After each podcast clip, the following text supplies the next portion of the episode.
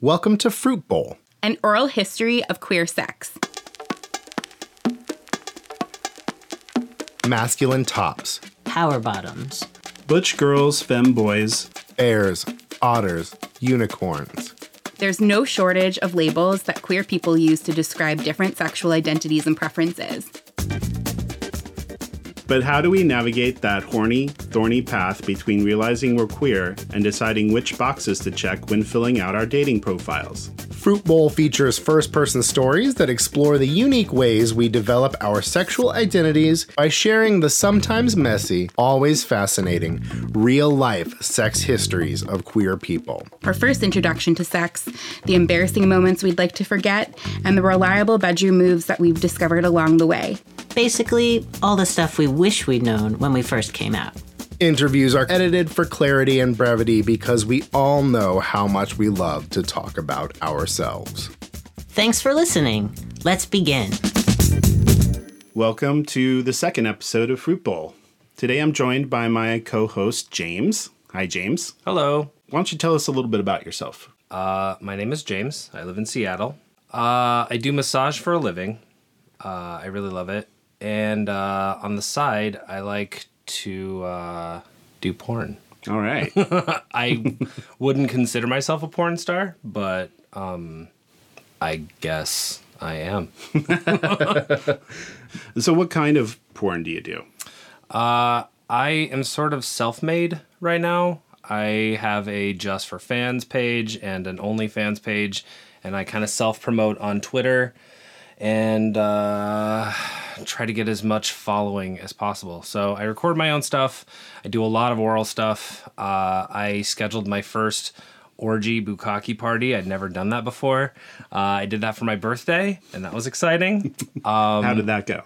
it was wonderful and everybody was really uh, interactive and fun everybody was open to being recorded and signing away their ability to be on film. Oh, wow. so, these were amateurs as well? yes. Actually it was just mostly like people in the city. People that had reached out to me in the past that uh, wanted to make videos with me.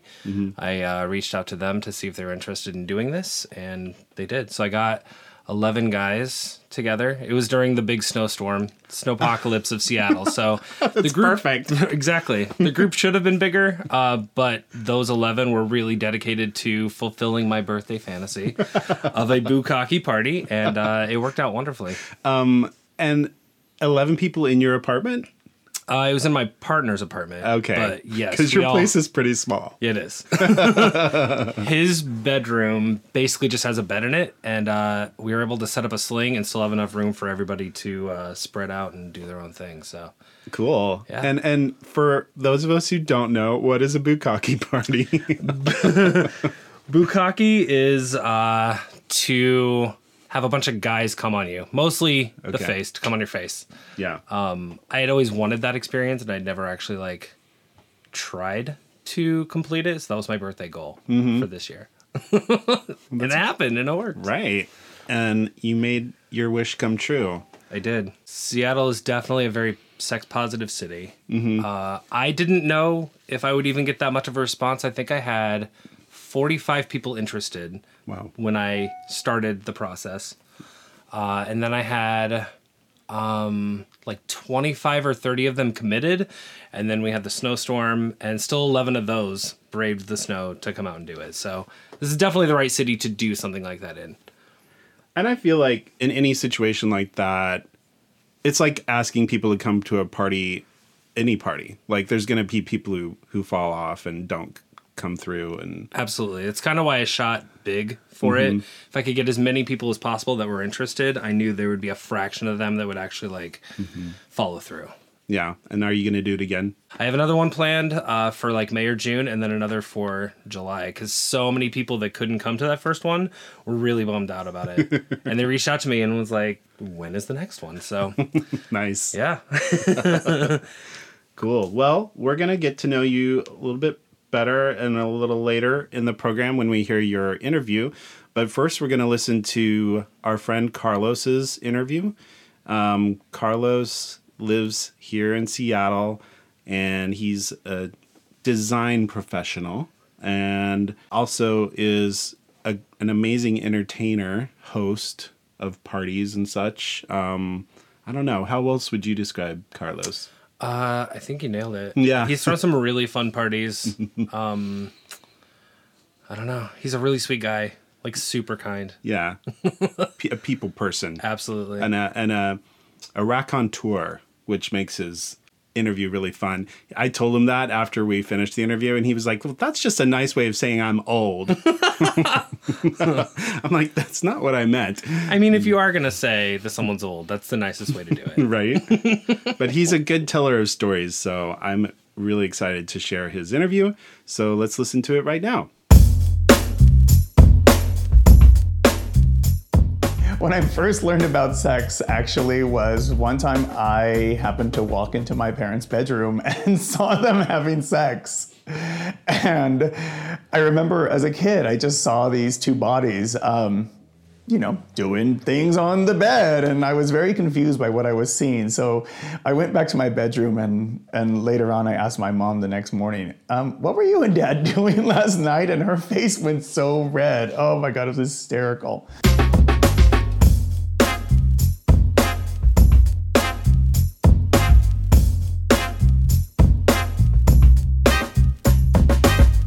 1984, the Olympics were in Los Angeles. I was still living there. Where we lived, the velodrome where they do the cycling was near our house. And so there were cyclists constantly everywhere. And that was the first time I really saw like really fit, masculine, thick legged, you know, muscular men wearing these skin tight spandex outfits. And I was like, yeah, that I like. But other than that, it was just uh, typical things where you know you hear from friends or you see dirty magazines, um, just things like that. Never really was a big person for porn necessarily. Plus, porn really wasn't available very much to us back in the 70s. My dad would have Playboy magazines and whatnot, but you know, that didn't really work for me.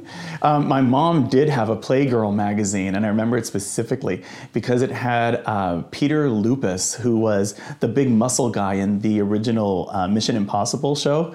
He was so hot. Oh my God. Found out later that my brother was also looking at that same magazine too.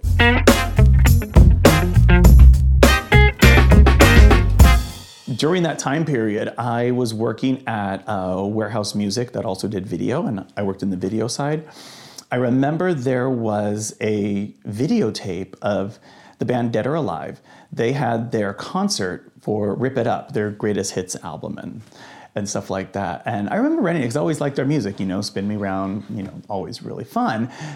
That concert was super instrumental to me in my life because, you know, here was Pete Burns completely out, all dragged up, singing and having this incredible time. And he had these really, now looking back, really cheesy backup dancers that kept tearing their clothes off and having like little reveals of either like little spandex shorts or a little thong. And I was like, I like that. So I actually I bought the video from work and I kept it for many, many years. I don't know where it went. I think we sold it in a garage sale, which sucks because that's out of print. That's worth money. But that video, and it's funny because I've talked to other people and other people be like, oh, yeah, I know that video. I've seen that one too. It's really good.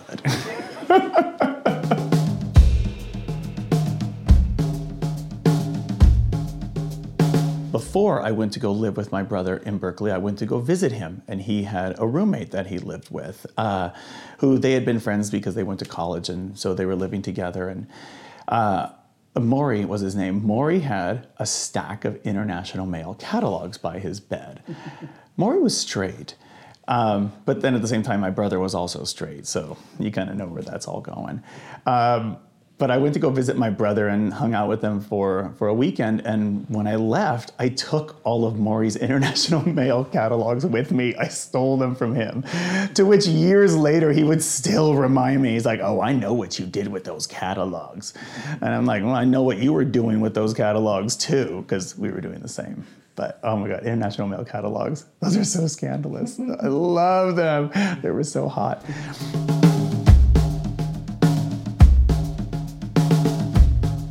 I do remember the first time I had sex. Uh, my very first, I guess he was my very first boyfriend, Kevin.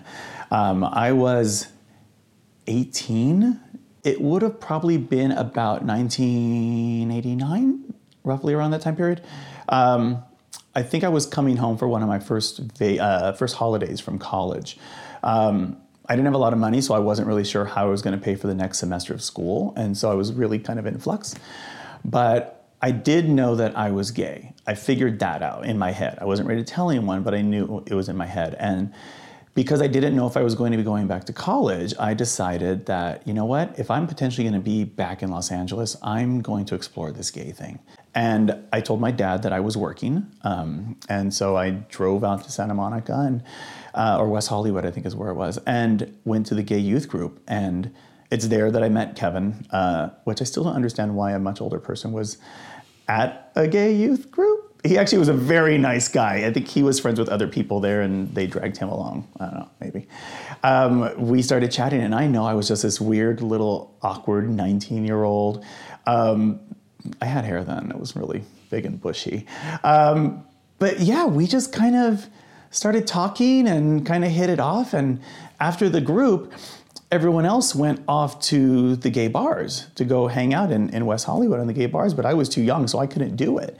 So I had to sit outside the bar, you know, just watching, you know, West Hollywood nightlife in front of me. And Kevin sat with me the whole time on the sidewalk and we just talked. And it was really kind of fun. And then he invited me over to his house, and I was like, oh shit, it's gonna happen. So we did end up having sex. Um, it really was not very uh, exciting or memorable. It was definitely very awkward. And he taught me how to kiss so poorly. Oh my God. Um, he was a terrible kisser. He specifically would like suck my tongue out of my mouth and just pull on it. And that's actually where I thought that that's where I kind of learned how to kiss back then. It was terrible. Um, and I was so nervous and so scared the whole time having sex, thinking, oh my God, I'm finally doing it with a man and he's so attractive.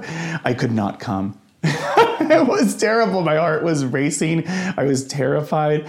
I could not come. And we went out with each other for about two weeks or so, and I never came the entire time. But I lied to him and made him think I did. It was terrible. Oh my God. He did kind of instruct me, and it wasn't necessarily, oh, put this here, put this here necessarily, but you know, he would kind of guide me because I really didn't know what to do at all. I was just terrified.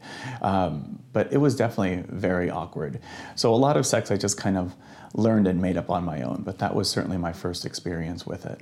But I spent the night at his place, so suddenly I had to explain to my dad where I was all night because it wasn't normal for us to stay out all night. So I came home that next morning and I called my dad because he, he was already at work and he's like, Oh, okay, where were you? I said, Well, dad, um, I met someone. Oh, yeah. I met a girl. You did? Yeah. I had sex. Oh. And I basically I took all the details about Kevin and turned him into Kathy and told my dad this whole story.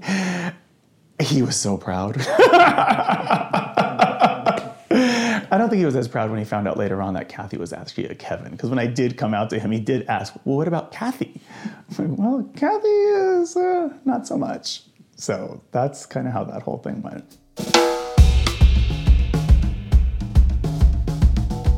So my brother, who was living in Berkeley, said, Why don't you come and live with me? So we shared an apartment and it was really fun. I had a blast. Um, we had a great time, and one day we were just kind of chatting, and we were walking through the UC Berkeley campus, and he we were talking, and he said, "I'm going to ask you a question, and I want you to tell me the truth." And I just looked at him, and I was like, "Yes, I'm gay." And he's like, "Oh, okay, I'm gay too." And I'm like, "Really?" He's like, "Well, I'm more bi." Quickly we figured out that yeah in order to be bi you should have sex with you know the opposite sex as well but he didn't really do that too often. So he's gay. Um, it was fun. So it was right then. I think i was 19 and going to the gay youth groups and uh, meeting a lot of friends. And that's kind of where i really just said hey i'm in san francisco. If i'm going to do this i'm going to be gay. And it was so much fun.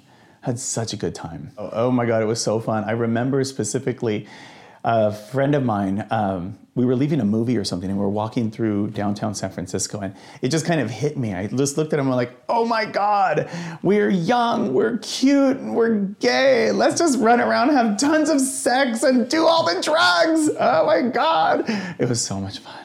And it was also it was a time during um, ACT UP and Queer Nation and Club Uranus and Colossus and all like this. The San Francisco gay nightlife was really starting to just come back to life. Oh my God, it was so so fun. It's such a good time.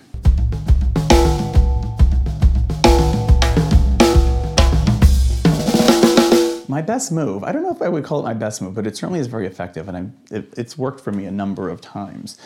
So uh, through Craigslist, I met another guy, a straight guy, and um, I find that with some of the straight guys I played with, they kind of like giving themselves up or putting themselves into that more feminine position because that lets them mentally understand that what they're going to do with another guy and it's worked for me a number of times it's always discussed yeah. because we always kind of figure it out in advance so uh, it just keeps it a little more fun I, I, have had a couple of guys that I've surprised by dressing them up, and they didn't know it. And normally they want me to you know be the man and take the lead. So i usually have a couple different outfits because you know you have to kind of get a sense of what mood they're going to be in. Are they going to be in like the black lacy slutty thing? Are they going to all be red and you know satiny or something? Or are they going to be like white and pink and kind of a little more um, sissy or virginal something like that? So you see where i keep an eye on where their eyes go and what um, what they're attracted to. And then I just kind of start doing that and bringing that into their fantasy. This guy, and this has actually happened a couple times, this guy um, came over, really sexy, you know, masculine guy, um, just, you know, getting away from work and wanted to kind of do some play. So we come over, we had already talked about what we were going to do. And so he came over. I start to strip him down. He's never really been with a guy before. I take him out of all of his clothes, and then I reach over onto my table and I pull out a pair of panties and I slide the panties up his leg, and he is really liking this. So then after that, like a little teddy or something like that, put that on top of him, and he's getting very excited by this whole thing. So I sit him down, and this always really works. Take the stockings, pull those up, slide those up their legs as you're kind of like running your hands up their legs, and it's going nuts. Take the other stocking, put that one up, dress them all up He's having a great time. He's very excited. And then, um, how we usually start, they're usually seated, and of course, at that point, their face is pretty much at my dick level. So I start kind of rubbing my dick and stuff like that, and they're like, oh, oh, what's in there? So I unbutton and I pull out my dick, and you know, they're always like, oh, that looks so good, that looks so hot. I say, yeah, you know, it's even better when it's pressing up against the back of your throat.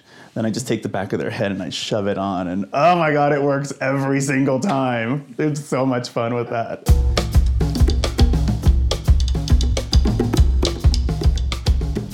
I remember going to you know bathhouses and steamworks and doing all that kind of stuff, and that's fun. I remember having sex in alleys so much fun, you know, having sex in bushes. I mean, why not? It's so great. You know, I was. One time I placed a Craigslist ad. This is tied back to the whole cross dressing thing. I had placed a, a, a Craigslist ad and I got a couple people replying back to it. And so often people on Craigslist will flake out.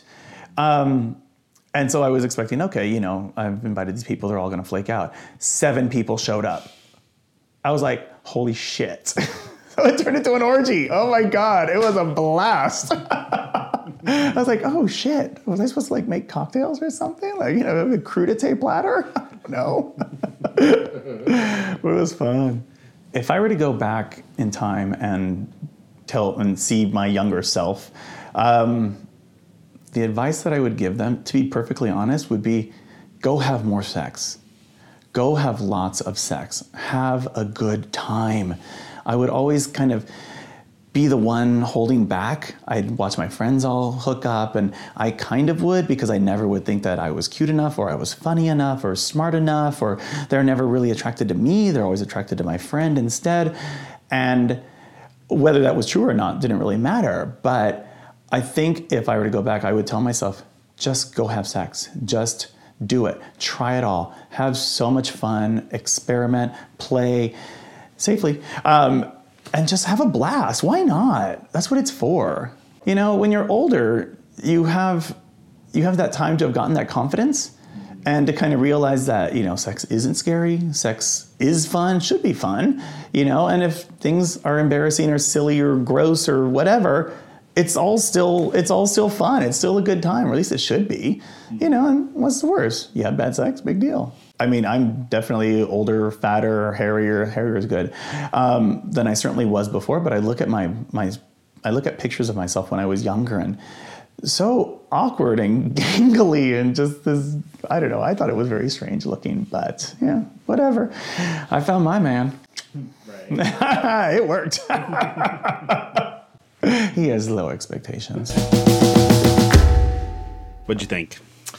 Uh, he's very uh, open to discussing things. I like when people can discuss sex without, I don't know, having shame or feeling like they have to use like PG words to describe things, which always comes off sounding dirtier to me. when you tr- when you try to censor sex, it always sounds dirtier than if you just said what actually happened. Right. I don't know. We have he and I actually have some parallels to the things that he talked about and some of my experiences too. Yeah. Like, what could you identify with?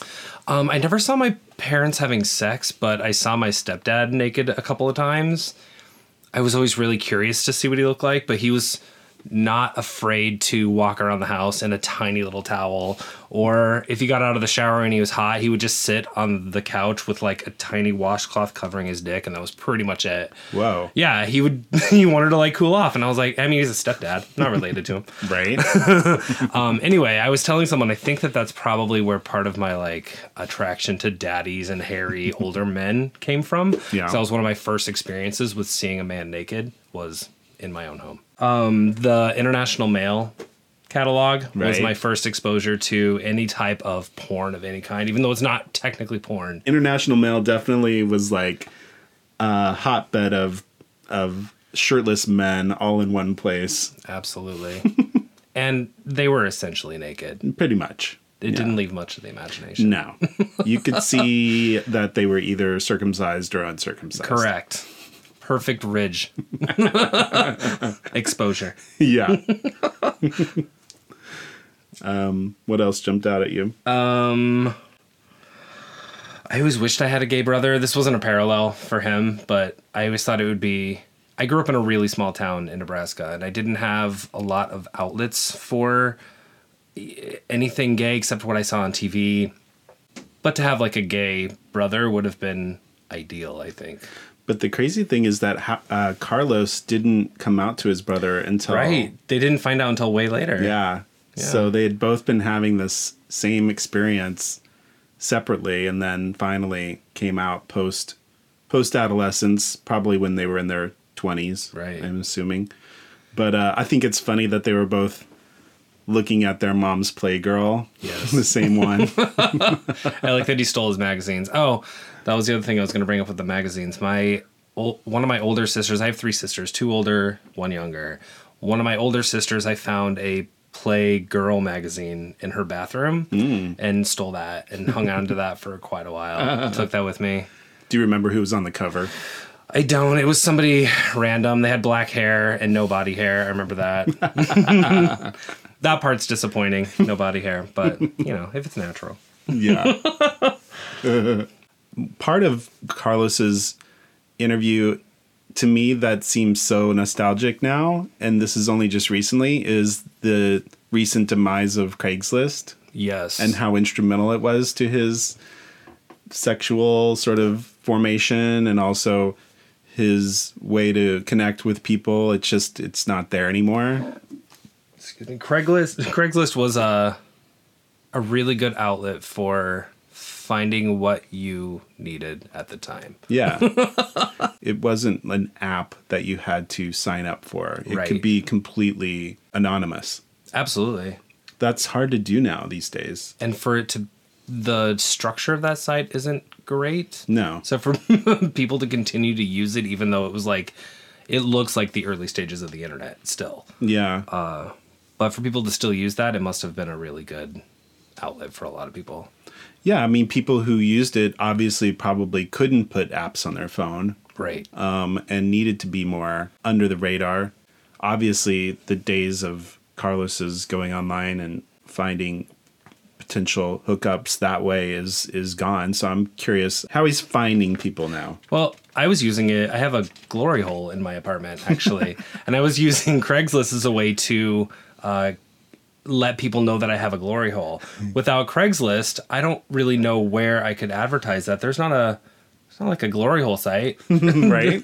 Maybe you should start one. There needs to be an around me for glory holes.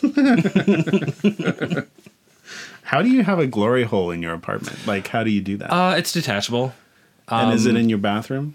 The way my apartment's set up, when you first walk in the door, you're facing my bedroom. Oh, right. And the bathroom is to the left, and then there's a hallway to the right. So I put up a curtain to block off the hallway, which takes you to the whole rest of my apartment. So that's completely blocked off. When they walk in the door, all they see is the hole in front of them and the bathroom next to them. So they can ah. walk up, do their business, and then if they need to use the bathroom, it's right next to them. it's kind of a perfect setup for that. Yeah. I just have to give them, you know, a way to get into the building, and that's pretty much it. I love it. when was the last time you used that? um, maybe a month ago. What did you think of Carlos's uh, method of sort of easing the straight men into a hookup, like his his move? To put them in Women's lingerie clothing. yeah that's interesting i a would never have thought to do that or would think that it would work but you know you do what works for you i feel like that would attract a really specific type of dude but i love hooking up with straight dudes and married guys so and do you have a method? uh Put them I, at ease. I'm pretty. Uh, I'm pretty outspoken and I'm pretty handsy, especially if I've been drinking.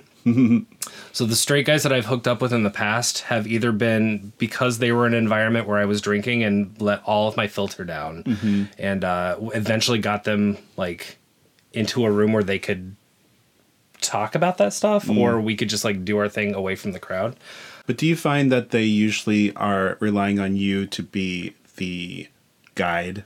Yes. They they need somebody to be a guide. A hundred percent. A lot of them are very gun shy about doing it, and um, a few guys that I've had that experience with were very nervous Yeah. and needed to be relaxed. And I feel like I can put people at ease pretty quickly. I mean, if I'm touching their dick and it gets hard, we already know where it's going. I'm just gonna like go for it. But if they've never done that before, there is a certain uh, amount of caution you need to take in order to take things slow and make sure they're comfortable. And I feel like Carlos's method of doing that by by dressing them up. Yep. And even if the guys aren't into the dressing up, I bet just the practice of it and the the sort of the stages in which it takes place, it eases them into It's a gradual build. yeah, the actual act of eventually having sex. It does and i actually like that carlos puts the clothes on them mm-hmm. because it gives him an excuse to touch them Yeah. and it already makes them feel more confident in doing whatever's going to come next Yes. i think But I'm fascinated in the sense that the straight men need to be put in a more submissive role that is fascinating because I feel like there might be a, an assumption out there, and maybe it's my own assumption that I'm just being honest about, which is that straight men, if it is their first time, would be the top. But I don't necessarily think that that's true. right Now that I've listened to to Carlos's interview, there's a lot of straight men out there that are not getting what they want out of life sexually to provide that outlet for them is exciting for me Yeah. but uh, i agree i think that a lot of them need to be told what to do or for the other person to sort of be the asserter Well, if you think about it, it makes sense because most likely when their experiences with women, they're probably the aggressor. right So if they want to not be that, then they would be more submissive and more at ease with being told what to do. And if they've never done it before, they would need that. Too. exactly So that makes total sense to me. i agree um, It's just fascinating to me because I had never really thought much about that that whole process. yeah i had never thought to even like approach it that way but it's very intriguing and apparently it worked so Maybe you could try it next time. exactly One other thing that I totally identify with Carlos's experience is how his first time wasn't that great. And that the guy was like sucking his tongue out of his mouth. Yeah. And like, I, I just can so much identify with that because I feel like a lot of us had pretty less than spectacular first times. it sounds funny though with Carlos, like, it sounds like his, his, First time was with somebody who was older and more experienced, but he didn't sound like he knew what he was doing. Right. I mean, you can still have bad sex with experienced people. That's true. That's true.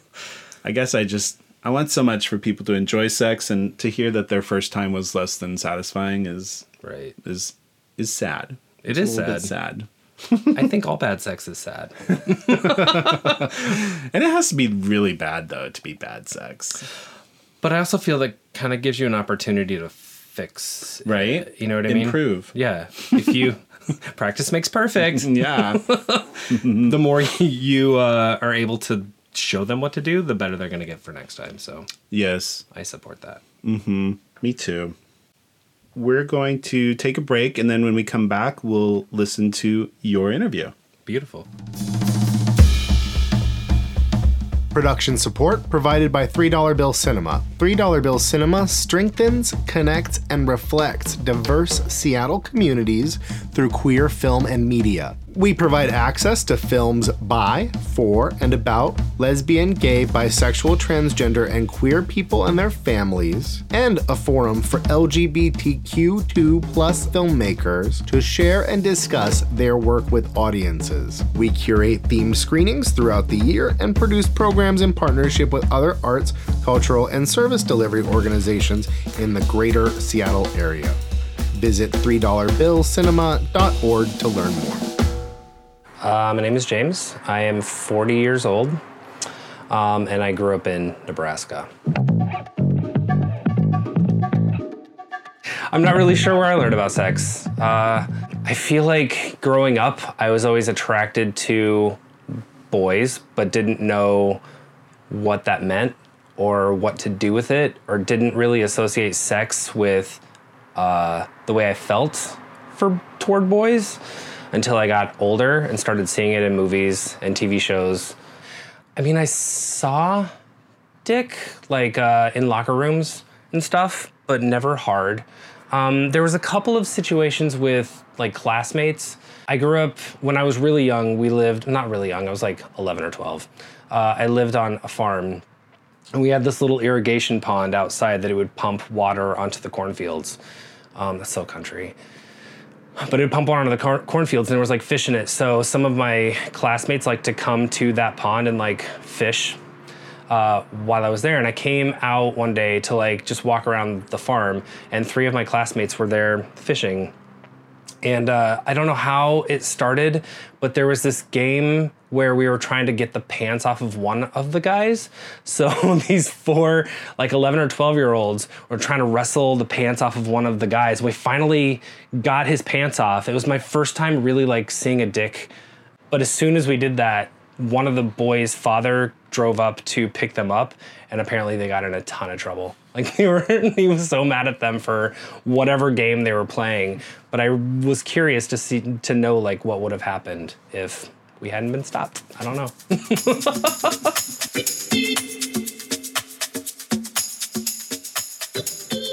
when I was really young, my mother uh, was friends with a neighbor down the road, and uh, I she gave me the task of house sitting for her when she was on vacation for a weekend, and uh, I was supposed to go feed the cat and uh, basically just clean up the house and make sure it um, stayed maintained until she got back.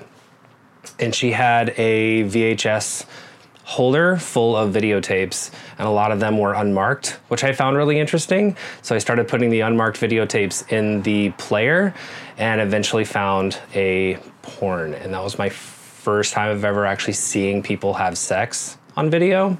So I know I've seen people like kiss in actual movies, but that was the first time I actually saw people having sex, and it was really like intriguing to me. the beginning of the videotape had a daisy chain. It, there was a swimming pool with literally like 25, 30 people around it, just genital to mouth back and forth all the way around the swimming pool, and that blew my mind. I didn't know that was a thing. I didn't know that, you know, I knew sex existed, I guess, or that people had sex, but I didn't know like how it worked. I had no idea that anything like that could ever exist. I was probably like 12, 13 maybe when I saw that. And the rest of the videotape was just like normal sex. Like chubby, hairy men and women. you like what you like, and I guess you're influenced at a young age.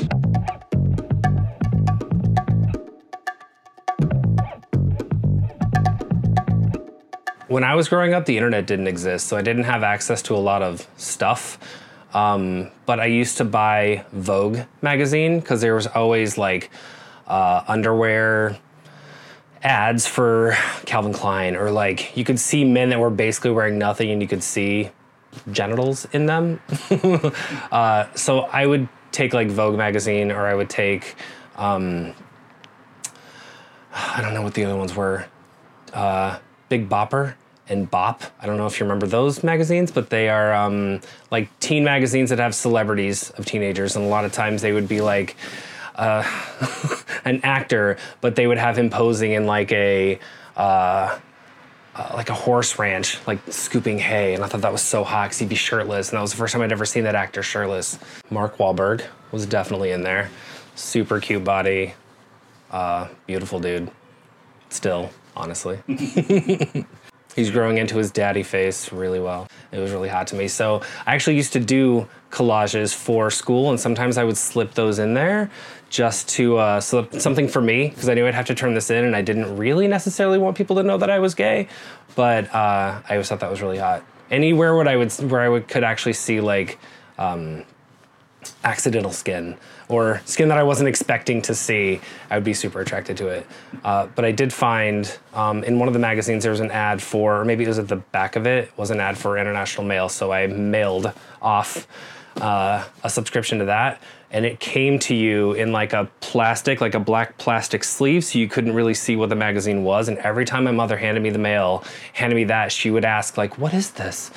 And I'd be like, oh, it's just a magazine. It's got clothes in it. And I would show her like the front part of it that had the clothing. Never showed her the back part that was just like all thongs and underwear and uh, mesh, awesome stuff that I could never order.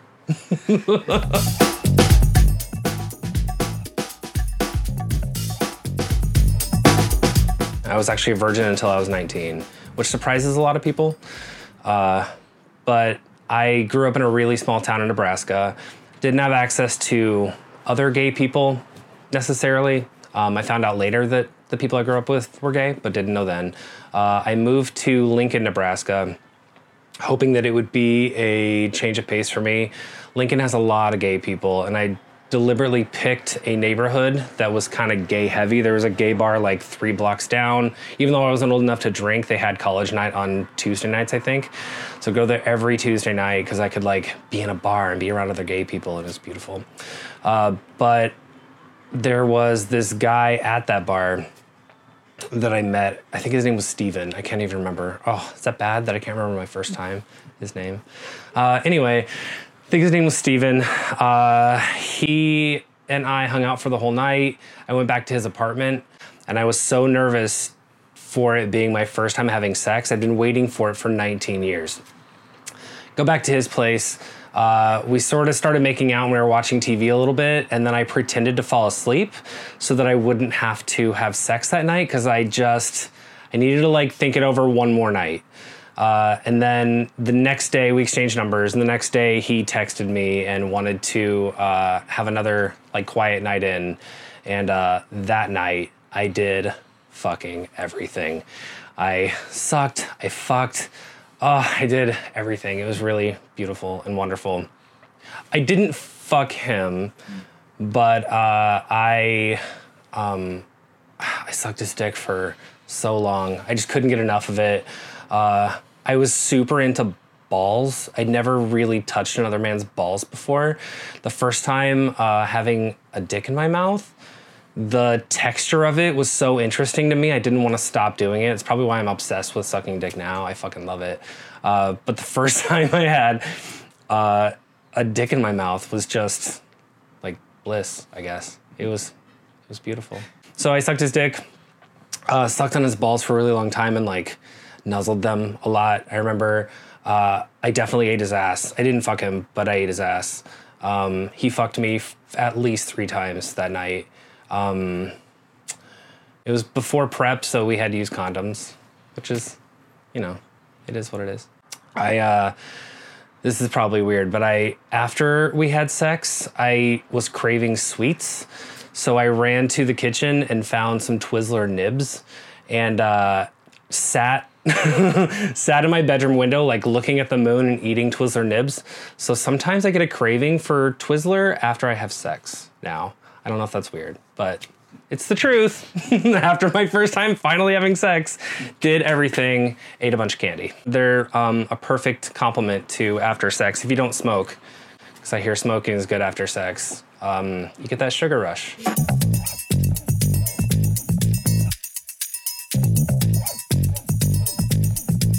Probably the weirdest story for sex, the most embarrassing moment I've had. There was this guy when I lived in Dallas who I wanted to have sex with really bad. We were Facebook friends, and I saw him at the bar a lot, and our interactions were very chemical.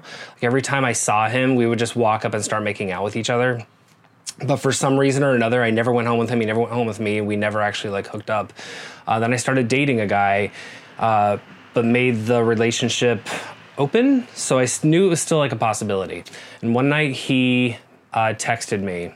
So uh, I went over to his place, uh, walked in. He was completely naked, uh, and I literally just like walked in the door, dropped to my knees, and started like sucking his dick.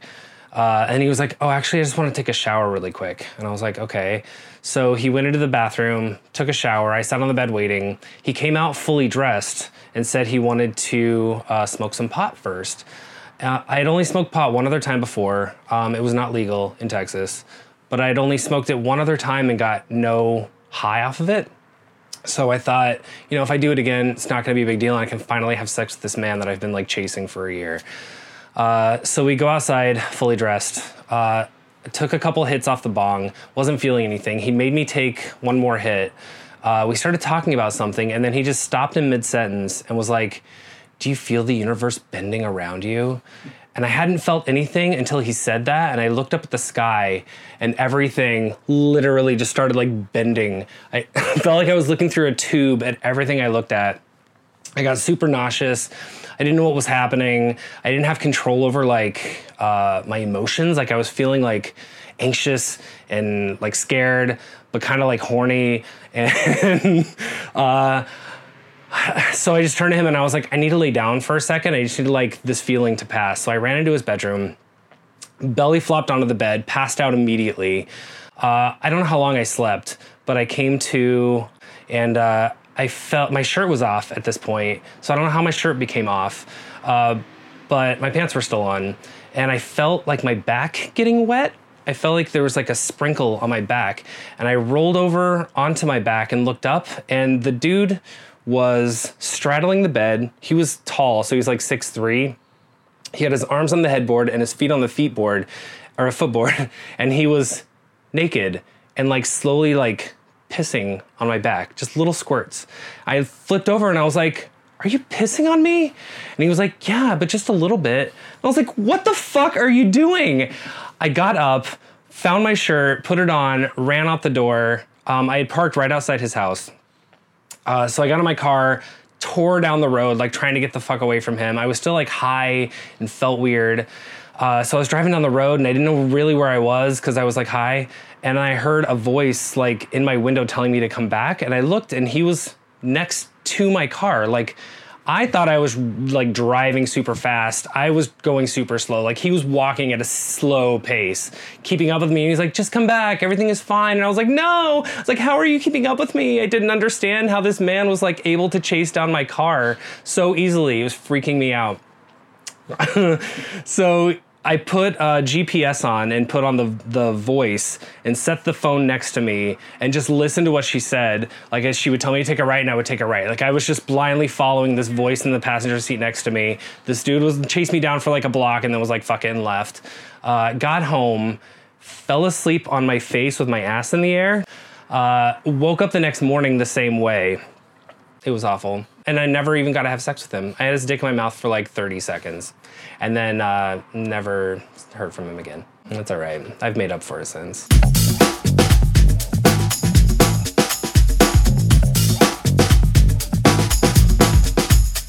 I am very oral.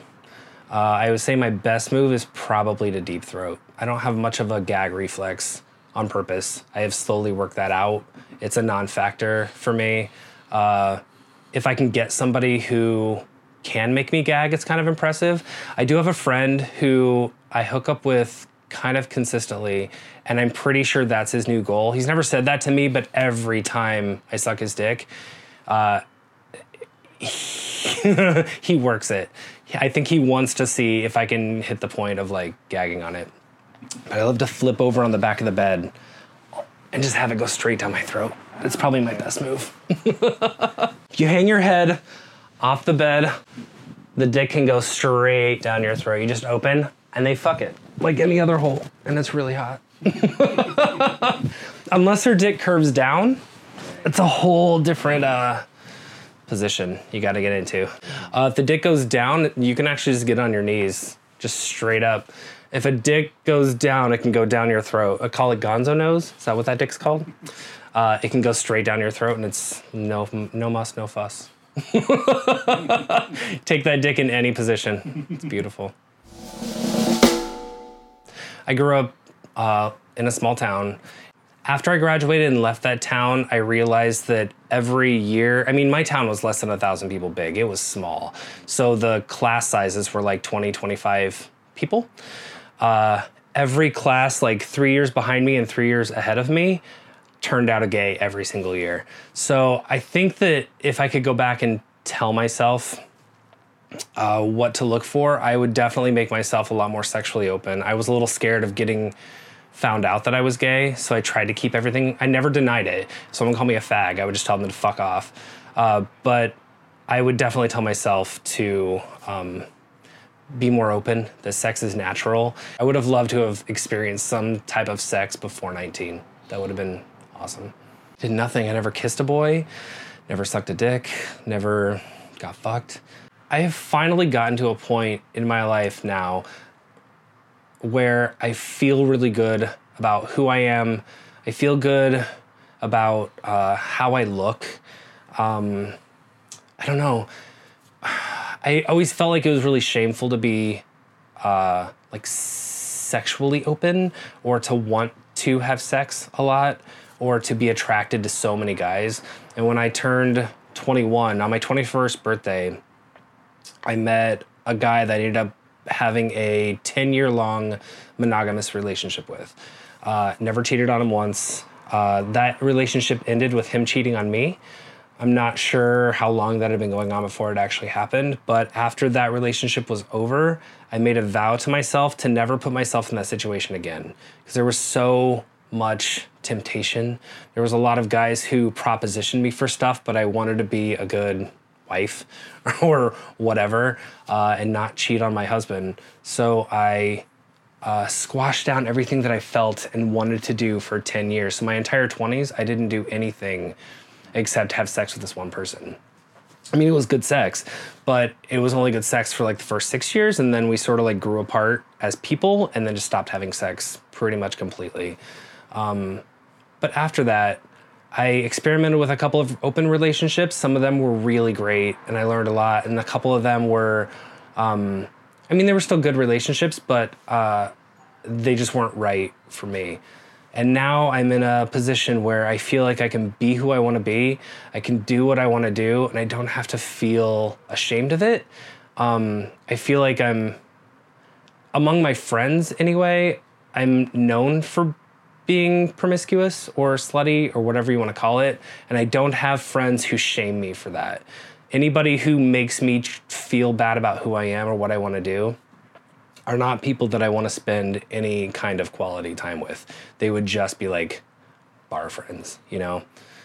Um, I don't know. I, that would be my advice to the world. I wish the world would be more open. I know not everybody wants to have sex with everybody and always, uh, But if you do, you should not feel bad about that. It's just part of your makeup, it's part of your DNA, it's part of who you are as a person.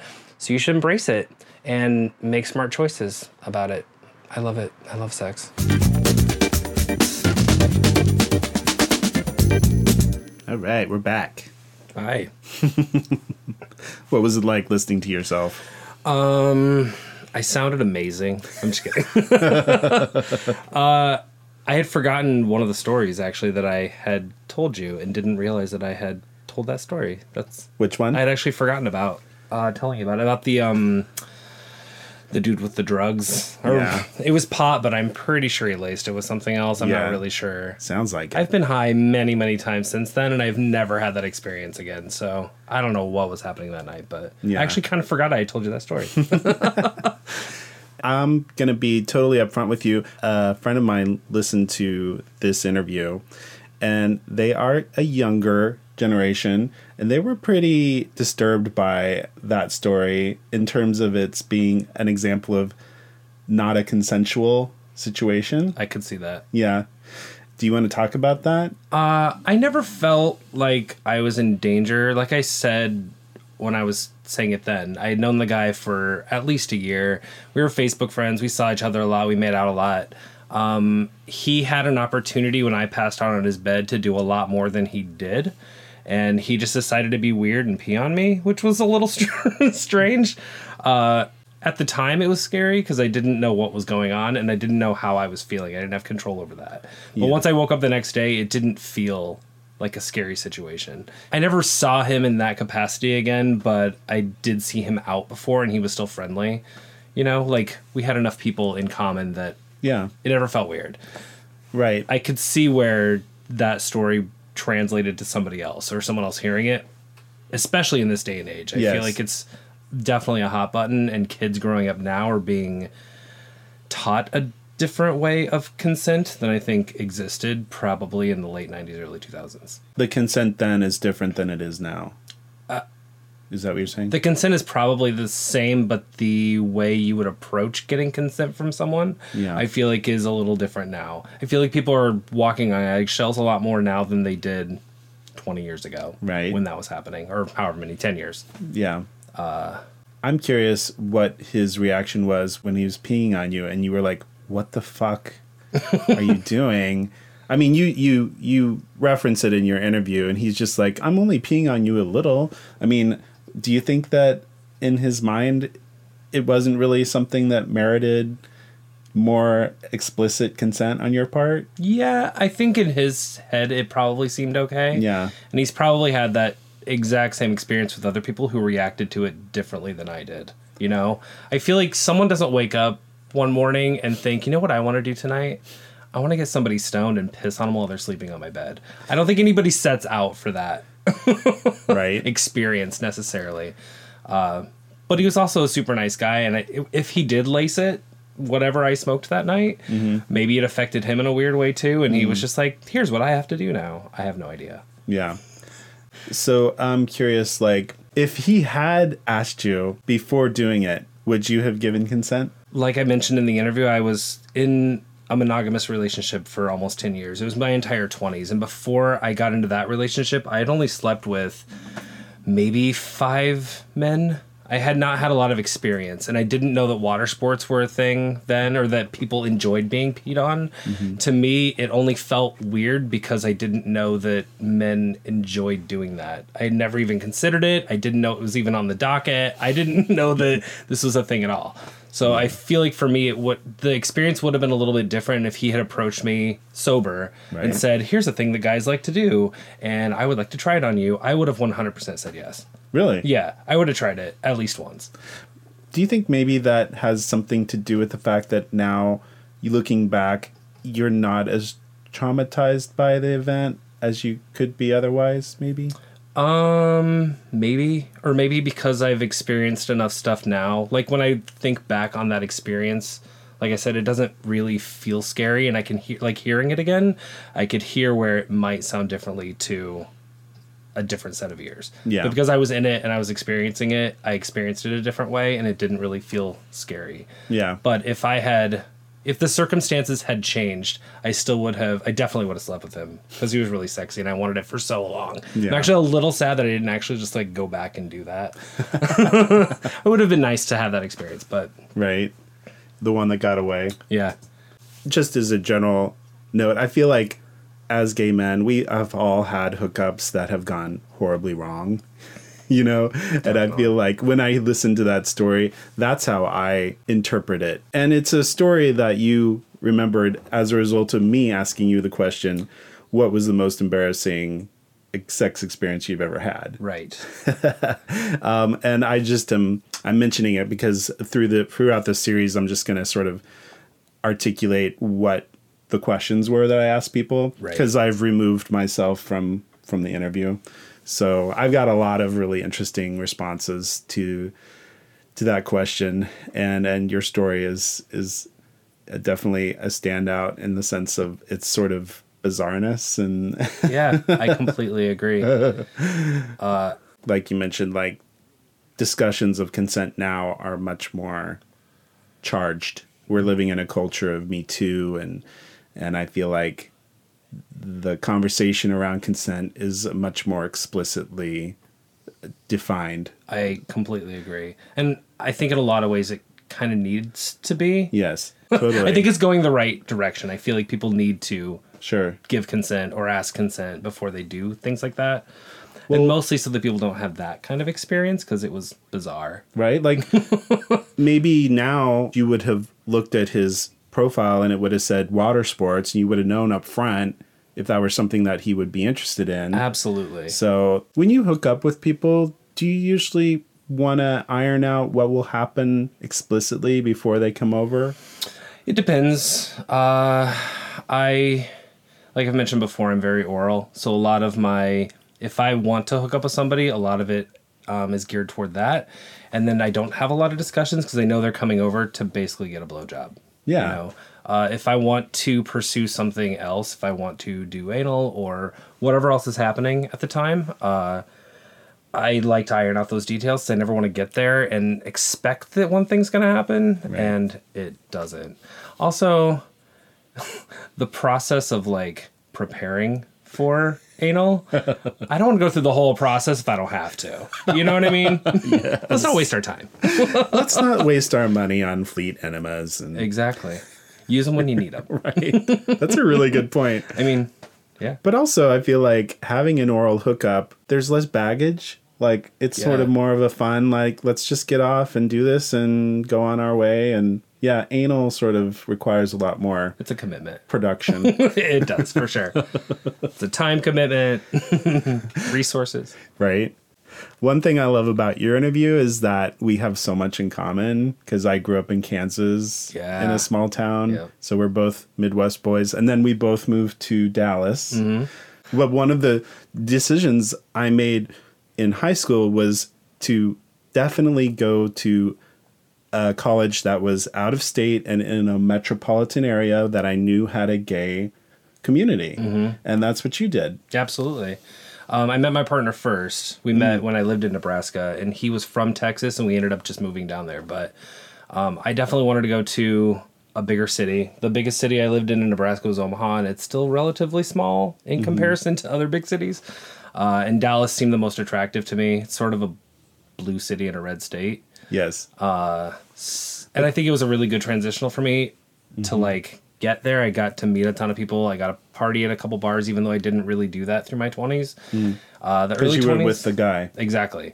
I mean, not that my goal when I go out is to get laid every time, but if I'm going out and you know having a good time, I would like that to be on you know the agenda at some point. Uh, which I d- just never really did through my 20s. Once he and I broke up, I had a lot more experiences in Dallas, but Yeah. absolutely. But I, I also loved what you said about the fact that your hometown, small town, churned out one gay a year. Yeah, it really did. And that we didn't communicate properly back then. Of course not. Was there sort of a code of silence, like you knew each other, but you didn't say anything? Uh, one of them I was pretty sure was gay because he was very lispy and very kind of flamboyant. yeah. Uh, the other one, um, I just sort of thought he was, but he had a super masculine brother that was in my class. And for some reason in my head, that didn't seem to go together. Like at that age, to have like a super overly masculine brother and a like a a gay brother to have those opposites didn't make sense to me at that age. Right. Obviously, it happens. But uh, Yeah, we had a gay year in my hometown, but I was not out. But there was one guy in a class above me who was older who was really queenie, who got a lot of grief about it. and looking back, I think at the time I was a little relieved that he sort of drew the attention to himself and away from me because I was not by any means masculine or performing heterosexuality. Like I gave up dating when I was a junior. I didn't go to dances with girls. I was a theater major, but somehow I managed to keep pretty much under the radar. I did not. yeah. Oh, really? Oh yeah. He, I think everybody kind of knew I was gay, and I never ever denied it. If someone was like, "You're a fag," I'd be like, "Shut up!" I wouldn't even like tell them I wasn't. That's very brave of you. I mean, I feel like even back then I felt like I needed to be who I am, and I kind of didn't care about the consequences then. Were you ever threatened physically or bullied or Uh, no. I feel like at that point everybody just kind of accepted me for who I was. I never felt like it was unpopular, but I was I don't know. I got I had friends that were like um the kids everybody did make fun of and I had friends that were popular kids. So I felt like I fit somewhere in this weird like space in the middle where I could just kind of like live my life and get the fuck out of that town as soon as I could. And what year did you graduate high school? 96. Okay. So you're five years younger than me. So, but still, for 96, that still seems pretty cool for small town Nebraska that you were sort of able to be quasi out. True. And, Definitely not- not out, but not denying it. but I feel like that is out Okay. for our communities that we come from. That's and if you're not denying something and you're not performing heteronormative behavior, then you're basically out. True. I'll accept that. Yeah. And it's hard. It's hard to do that and to navigate that when you don't have a community or people you can talk to, you know? Yeah, I never, even at that age, I never felt like I needed to be somebody I wasn't. So I feel like I spent so many years of my life uh, being self conscious and being ashamed of how I looked and who I am and what I'm attracted to. And when I look at that person now, I feel like my renaissance has just kind of happened in the last like two years. Like my sexual, I don't know if this is my peak. I, I would like to think it's not my peak, but uh, what I've kind of narrowed down what I'm attracted to and what I like. And when I think of that old person, like when I think of the old me, it makes me really sad for me because I feel like I wasted a lot of time and energy on things that ultimately did not matter. Um, I just wish I had told myself, I'd given myself the advice to start experimenting a little bit more, to um, find out what you want before you start settling down with these men. Um, I'm happy with all the experiences I've had. I've stayed friends with almost all of my exes. Um, but I think that method of finding a boyfriend works really well for me. I know that you were in a relationship for 10 years and it was monogamous mm-hmm. and then he cheated on you mm-hmm. and you've since then have had an open relationship with partners Yeah, every partner I've had since then, I had the the guy immediately after him. I didn't go into the relationship. I told him at the start of it, this is something I feel like I need. I don't have a lot of experience.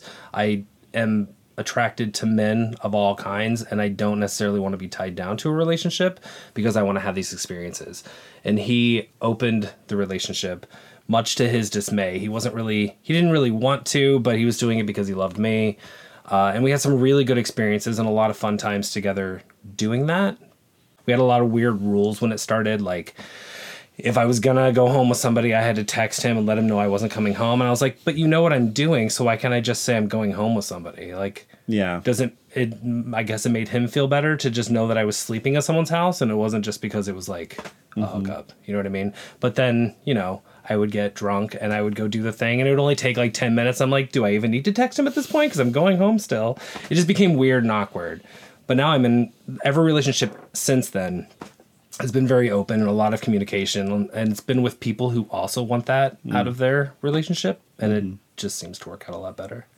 And do you find yourself having ground rules now, or is that sort of no longer an issue? Not really. Uh, the guy I'm dating now, um, it was the same situation. We hooked up once, became friends. Now we're boyfriends.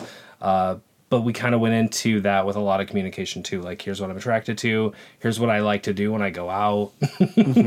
I will probably want to hook up with other guys uh, for the rest of my life. So I can't imagine I'll ever be monogamous again. Right. But my partner now is very open to it. And we discussed a lot of that before we even decided to start dating, which I think is important. And now, when you do hook up out of your relationship with your boyfriend, do you guys tell each other? Yeah, absolutely. I love hearing it. He loves hearing it. I actually sometimes if I'm hooking up with someone, I'm excited to like finish it so I can immediately go tell him that it happened. Especially if it's really good sex or if we do something I've never experienced before. Right. It's a lot of fun. I wanted to ask you that question because I think that a lot of people who don't have open relationships don't really realize that part being Yeah. potentially a turn on. Yeah. Like, yeah, I hooked up, we did this, it was hot, let's try it. You know, Absolutely. So many different uh, positive aspects of, of having an open relationship that a lot of people who have never considered it would not even think about. Yeah. What If do you think are the other benefits? Um, I think it it allows a lot more room for communication. Like if you're comfortable talking about things like that, you can pretty much talk about anything, you know. And have there been potential relationships in the past where you've brought up the open relationship thing and they were like, mm, no. Uh, not since the first guy. Um, after I left my 10 year relationship, the first guy I dated, that was the only one that I have ever had any kind of weird hookup conversations with. I was like, but you're benefited too. You get to hook up with guys too. Right? it doesn't always work that way. No. Some people just aren't wired that way. I have a couple of friends. I actually have a friend recently who has already committed to marrying his boyfriend, but that's his biggest complaint in the relationship is that he doesn't get to be sexually open and do whatever he wants. Mm. And I don't know how to tell him like that's probably not the right guy for you. Yeah. If you're squashing this much of something that you're passionate about, this may not be the person you're compatible with if they don't if they're not at least willing to uh, let you explore it. Like if you have to shut off this whole part of your personality Yeah. to be with somebody, then maybe they're not the person to be with. You would probably make a pretty good therapist. I think so. I'm a good listener. I'm a good judge of character. I can But that probably also helps you out in bed. Yeah, Being you're probably being right. being good at sort of reading people. Absolutely. I don't really have a lot of bad sex, so maybe Oh, okay. That's I'm the that's a good common denominator, I guess. right? you bring out the best in people. I try. Why else be alive? awesome. Well, thank you for letting us listen to your private thoughts and Of course. also reflecting on them here. Thank you for giving me a platform to do it, honestly. I love talking about sex. I think it's important. There's this weird stigma that surrounds sex. Even now, I feel like 40 years of my time being on this planet, we've made a lot of strides and people are like more sexually open or at least open to talking about sex and fetishes and kinks and the things that I don't know are exciting to them. But I feel like we have a long way to go. And there's a lot of people that are still very ashamed of liking what they like. Yeah. And I it just breaks my heart.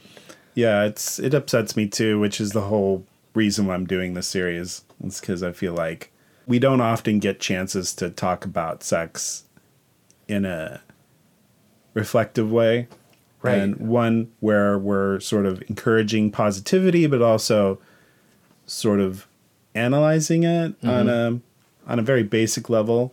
You know, I feel like that's important, but and and as gay people, we have so much baggage to let go of. It's true. It's hard. It's hard to let go of that. And for me, when I was coming out, it was always helpful to hear other people talk about sex in a positive way. Yeah. Made made it easier for me to do it.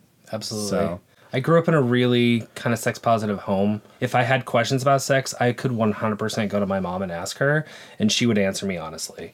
So I feel like in that respect, um, I kind of had an advantage. Oh yeah. But then growing up gay and growing up in a small town in Nebraska of all places, there wasn't a lot of outlets for that. And I feel like when I became an adult and moved out, I started making poor decisions or I started like being ashamed again or feeling like I couldn't talk openly about sex. And I don't know why that transition happened, but I don't, I kind of wish I hadn't, you know? It was nice to grow up in an environment where I could talk about things if I wanted to. I just wish I had kept that trajectory when I was younger. Yeah, but you know, you were young and you've since come around to the same openness as your mom had, I guess. Definitely. It, it was to definitely an influence for who I am today. I have a hashtag called Sex Without Shame, and I created a t shirt that says, Be the porn you want to see in the world. and porn is kind of a euphemism, I guess, for Yeah. not just sex, but for like life. Just be yourself, follow your heart, do what you think is right. Uh, if you have interests, pursue those, and you'll find other people that have that same interest. You're probably not alone, you know? right. awesome. Well, thank you. Of course, thank you. Fruit Bowl is a production of Fruit Bowl Media. All rights reserved. Check out fruitbowlpodcast.com to find out more about the project. Thanks for listening.